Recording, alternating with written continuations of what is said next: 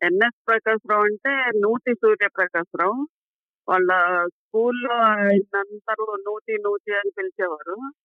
అయితే తనకి సాహిత్యంతో మొదటి పరిచయం అంటే, ఒక రకంగా కాళీపట్నం రామారావు గారు తనకి maths teacher. Saint Anthony's high స్కూల్‌లో. ఆ తర్వాత తనకి నేటివ్ విజయనగరం అవ్వటం వల్ల కూడా విజయనగరం కల్చరు అవి బాగా ఇష్టము. అందులో కన్యాశుల్కం నాటకం అయితే కంఠస్థం. ప్రతి ఆహ్, అక్షరం తనకి కంఠస్థం అన్నమాట. అట్లా కన్యాశుల్కం సినిమాకి అది అందరూ గ్రూప్గా రచయితలందరం వెళ్ళినప్పుడు అది డైలాగ్, డైలాగ్ మొత్తం అప్పచెప్తానే ఉండేవాడు. అట్లా సాహిత్యం పట్ల తనకి ఇంజనీరింగ్ ఎంతైతే తనకి సైంటిఫిక్ యాటిట్యూడ్ ఉండేదో, అంత ఇష్టమైన ఇదేంటంటే లిటరేచర్. తెలుగు లిటరేచర్తో స్టార్ట్ అయింది. తర్వాత ప్రపంచ సాహిత్యం అది కూడా బాగా చదివాడు. దానికి కొంత ప్రోద్బలం కాళీపట్నం మాస్టర్ ఉండి, మన సాహిత్యమే కాదు, మన విజన్ పెరగాలంటే, మన పరిధి పెరగాలంటే ప్రపంచ సాహిత్యం కూడా చదవాలి అని చెప్పి వీళ్ళకి కాంటెంపరీ సాహిత్యము, క్లాసిక్స్ అన్ని కూడా చదవటం అనేది నేర్పాడు. అట్లా వీళ్ళు క్రమంగా తను టీనేజ్ దాటి వస్తున్న టైంలో ఎప్పుడైతే సాహిత్యం మీద ఇంట్రెస్ట్ వచ్చిందో, ఆ తనకు తనగా తనుగా మార్క్సిస్ట్‌గా ఎదగటం అనేది కూడా సంభవించింది అనమాట మొదట్లో అగ్నాస్టిక్ ఉండేవాడు. తన మొదటి కథలన్నీ కూడా దాని మీద ఉంటాయి. ఆ థీమ్ మీద. దేవుడు ఉన్నాడా? లేడా? అన్న థీమే ఒక మూడు నాలుగు కథలు ఉంటాయి తన కలెక్టెడ్ వర్క్స్ కొన్ని అయినా కానీ అందులో కనిపిస్తుంది మనకది. తర్వాత క్రమంగా మార్క్సిజం వైపు రావటం, గోర్కి ఇవన్నీ చదవటం. అట్లా స్ట్రాంగ్ సైంటిఫిక్ టెంపర్‌మెంట్ ఉండటం వల్ల కూడా తనకి తనుగా అనలైజ్ చేసుకుంటూ ఎదిగాడు అనమాట ఆ ఎదిగే క్రమంలో తనకు ఒకసారి లైబ్రరీలో అట్టలేని పుస్తకం ఒకటి దొరికింది కథల పుస్తకం. అది తను చాలా ఇంట్రెస్ట్ చేసింది. కానీ రచయిత ఎవరో తెలియదు ఆ పుస్తకం పట్టుకుని తిరుగుతూ ఉండేవాడు. అట్లా క్రమంగా అది ఎవరు రాసిందంటే రాజశాస్త్రి కథలని అర్థమయ్యే టైంకి రాజశాస్త్రి అంటే విపరీతమైన అభిమానం పెంచుకున్నాడు. అట్లా కొంత కొన్ని కథల్లో రాజశాస్త్రి ఇన్ఫ్లుయెన్స్ కూడా కనిపిస్తుంది తన కథల్లో. మాస్టర్ గాని, వేరే రచయితలు గాని మొదట్లో ఉంటుంది ఎవరికైనా కానీ ఇన్ఫ్లుయెన్స్ నీ ఓన్ స్టైల్ నువ్వు డెవలప్ చేసుకో వాళ్ళని చెప్పటం వల్ల ఏ చాలా సాధన చేసి తన ఓన్ స్టైల్తో రాయగలిగాడు. అయితే తనకి ఆ సైంటిఫిక్ యాటిట్యూడ్ ఎట్లా ఉండేదంటే చిన్నప్పుడు వాళ్ళ నాన్న చెప్పులు కిరికిరమంటే ఆ చెప్పులు ఎందుకు కిరుకిరుమంటున్నాయో దాని అంతు తేల్చడానికి దాన్ని పొరలు పొరలుగా కోసి చూసాడు.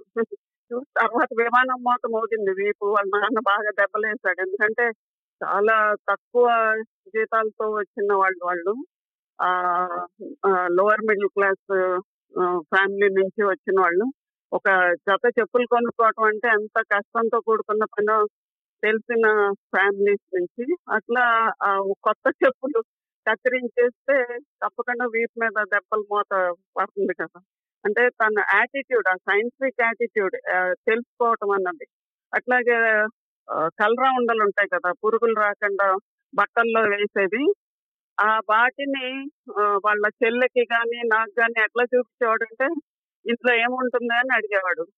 చెప్తే ఆ కెమికల్స్ పేర్లే చెప్తే దాని అది ముట్టిస్తే ఏమవుతుందో తెలుసా మీకు అనేవాడు. అది చివరికి అది ముట్టించి ఇల్లంతా నల్ల కార్బన్ అంతా పైదాకా చూపించేవాడు అనమాట అట్లా ఉండే తన సైంటిఫిక్ యాటిట్యూడ్ ఏంటంటే, ప్రతిదీ అనుభవించ చెప్పాలంటాం. అదే సాహిత్యంలో కూడా ప్రతిదీ కూడా తను అందులో పరకాయ ప్రవేశం చేయటం పాత్రల్లోకి.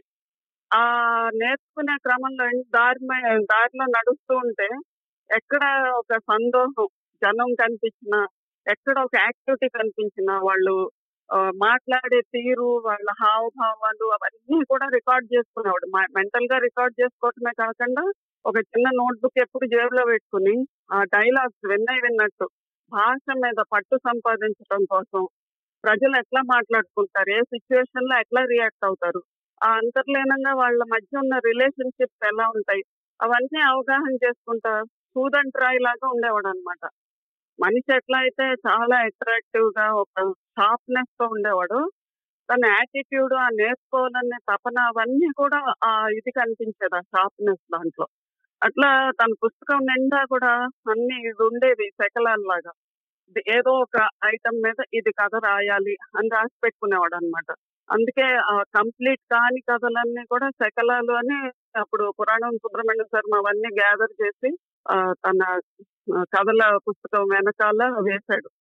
అవన్నీ కూడా తను చాలా ఇష్టంగా రాయాలి దాన్ని ఎక్స్పాండ్ చేసి అనుకున్న కథల శకలాలు అన్నమాట అందులో కొన్ని ఏంటంటే ఉమెన్ మీద స్త్రీ అంటే విపరీతమైన అభిమానం.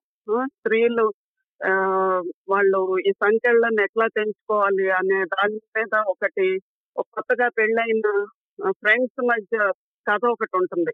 అందులో అతనికి స్త్రీల పట్ల ఎట్లాంటి యాటిట్యూడ్ ఉందన్నది కూడా మనకు అర్థం అవుతుంది అలాగే మనుషులు ప్రవర్తనలో అంతర్లీనంగా ఉండే కాంప్లెక్సిటీస్ ఎట్లా స్టడీ చేసేవాడు మనకి పేపర్ టైగర్ ఒకటి చాలా మంచి ఉదాహరణ.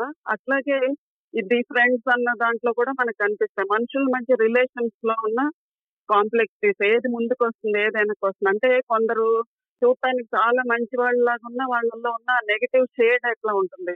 అలాగే పూర్తి చెడ్డవాళ్ళు అనుకున్న వాళ్ళల్లో కూడా కొంత మంచితనం ఎట్లా ఉంటుంది? ఎవరు కూడా వీళ్ళు మంచి వీళ్ళు చెడు విలన్స్ అండ్ గాడ్స్ అన్నట్టు ఉండరు. వాళ్ళల్లో ఉన్న కాంప్లెక్సిటీస్ వాళ్ళ పెరిగిన పరిస్థితుల వల్ల కానీ వాళ్ళు అలవర్చుకున్న ఐడియాలజీస్ వల్ల కానీ ఎట్లా ఉంటాయి? సూక్ష్మంగా ఒక్కొక్క పాత్రని అర్థం చేసుకుని రాసేవాడు కథలు.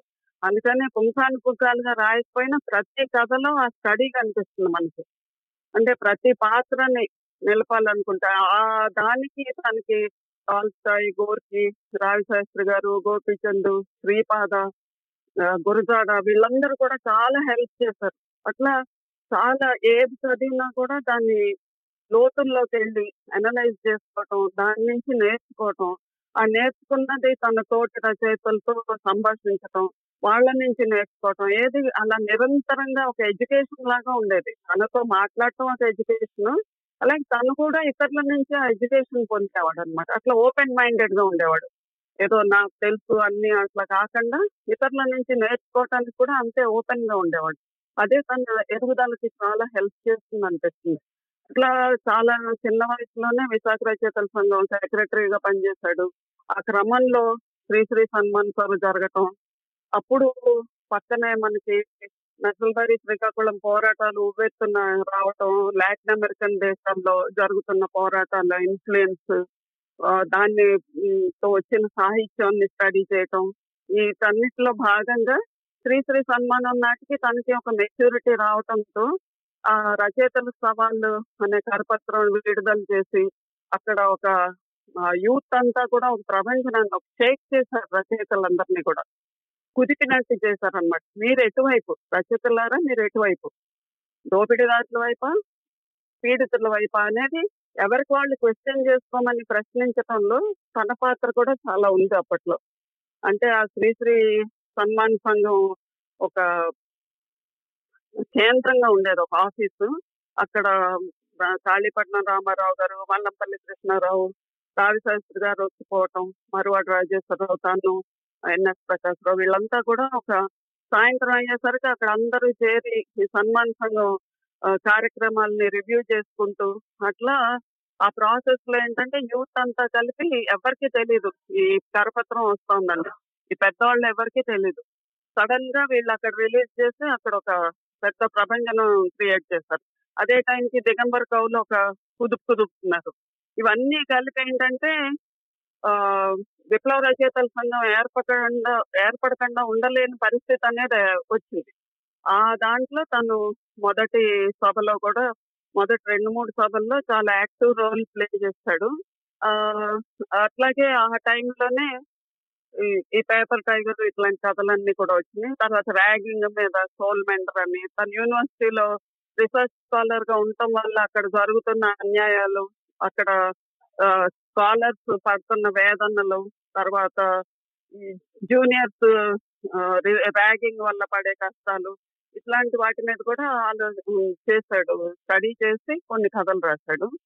అట్లా సెన్సస్ స్టడీస్ పేరుతో వెళ్ళి జాలర్పేటలో మేమందరం కలిసి తిరిగినప్పుడు అక్కడ నోట్స్ అయి రాసుకుని వాళ్ళ లైఫ్ స్టడీ చేయటం అప్పటికి రుచికొండ ఇంకా పోర్ట్గా అది డెవలప్ కాకముందు కూడా వెళ్ళి ఆ బెస్తవాళ్ళతో పాటు సముద్రంలోకి వెళ్ళి వాళ్ళతో రియాక్ట్ అవటం అట్లా ఫీల్డ్ వర్క్ లాగా కూడా చేస్తూ ఉండేవాళ్ళం అనమాట అందులో తను చాలా యాక్టివ్ రోల్ ప్లే చేస్తూ లైఫ్ని అండర్స్టాండ్ చేసుకోవటం.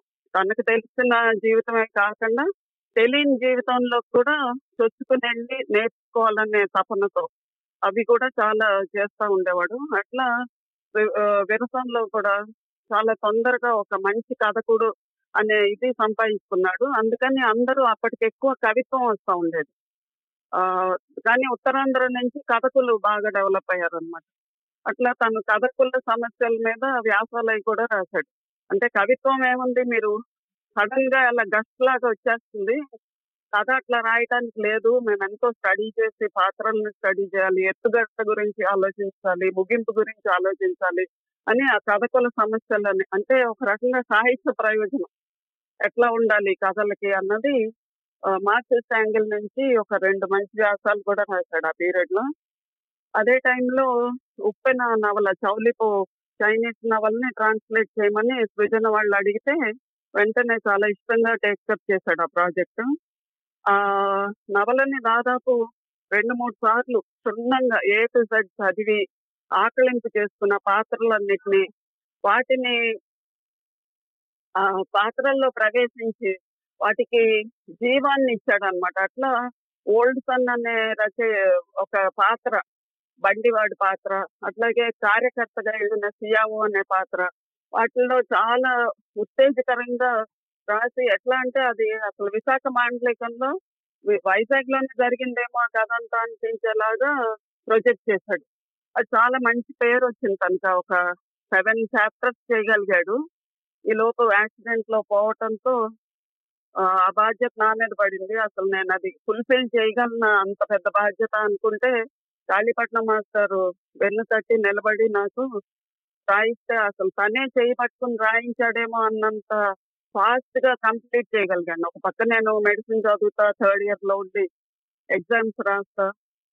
తన విష్ని తను ఎంతో ఇష్టంగా చేపట్టిన ప్రాజెక్ట్ని కంప్లీట్ చేయాలి అని చెప్పి టూ వాల్యూమ్స్ ఉప్పెన పూర్తి చేయగలిగాను. తను ఏదైతే బేస్గా పెట్టుకున్నాడో ఆ ఇదంతా కూడా ఆ దానిలో ఉన్న గాఢత అంతా వచ్చేలాగా ప్రయత్నించాను. చాలా మంది బాగానే ఉందన్నారు. మాస్టర్ కరెక్ట్ చేశారు. తనది కంటిన్యూషన్ ఎక్కడ తను ఆపేశాడు ఎక్కడ నేను మొదలు పెట్టాను అనేది ఎవరికి అర్థం కానంత ఇదిగా రాయటానికి ప్రయత్నం చేయటంలో నాకు మాస్టర్ చాలా హెల్ప్ చేశారు. అంటే భాష విషయంలో అది కూడా నాకు కొంత కొంచెం జంప్ ఉన్నది. కానీ ఆయన అంత ప్రతిదీ చూసి అసలు ఎక్కడ మార్పులు చిన్న చిన్న మార్పులు చేశారే తప్ప చాలా నన్ను సపోర్ట్ చేసి ఆ ప్రాజెక్ట్ పూర్తి చేసేలాగా టూ వాల్యూమ్స్ సక్సెస్ఫుల్గా బయటకు వచ్చేలాగా చేశారు. అది ఆఫ్టర్ రెవల్యూషన్ వాళ్ళు రిఫార్మ్స్ తీసుకొచ్చిన టైం అన్నమాట అది. అంటే లిబరేట్ అయిపోయాక చైనా వాళ్ళు ప్రతి గ్రామానికి వెళ్ళి రెడ్ ఆర్మీకి సంబంధించిన బెటాలి ఎయిత్ రూట్ బెటాలియన్స్ వాళ్ళు వెళ్ళి ఎయిత్ రూట్ వాళ్ళు నిర్మాణం చేయటం. ప్రజల సమస్యల్ని టేకప్ చేసి ఒక కమిటీ లాగా పెట్టి అక్కడ సజావుగా జరగాల్సిన పనులన్నీ కూడా చేయడానికి వీళ్ళు ఎయిత్ రూట్ ఆర్మీ కార్యకర్తలు వెళ్ళి అక్కడ పీపుల్ని ఎడ్యుకేట్ చేసి అక్కడి నుంచి కార్యకర్తలను తయారు చేసుకుని వాళ్ళకి పని అప్పు చెప్పేసి వీళ్ళు వేరే ప్లేస్కి వెళ్తారు అనమాట ఆ ప్రాసెస్లో ఆ పర్టికులర్ గ్రామంలో జరిగిన కథ అంతటిని కూడా మొదట్లో వాళ్ళు వెళ్ళినప్పుడు ఎట్లా ఉంది చివరికి వాళ్ళని ఎట్లా వాళ్ళు ఆ, ప్రజల్ని ఎట్లా ఎన్లైటన్ చేశారు ఎంపవర్ చేశారు అనేది ఆ కథ. దాన్ని అసలు చాలా అద్భుతంగా మన తెలుగు కథ అన్నట్టుగా తను ప్రయత్నం మొదలుపెట్టి కంప్లీట్ చేయడానికి నాకు అవకాశం మిగిల్చాడు.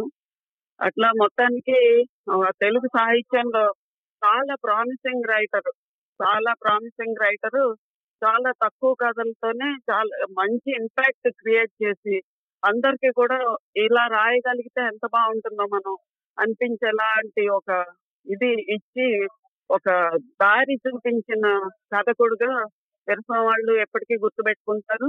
తెలుగు సాహిత్యంలో కూడా చాలా నిలబడిపోతాడు.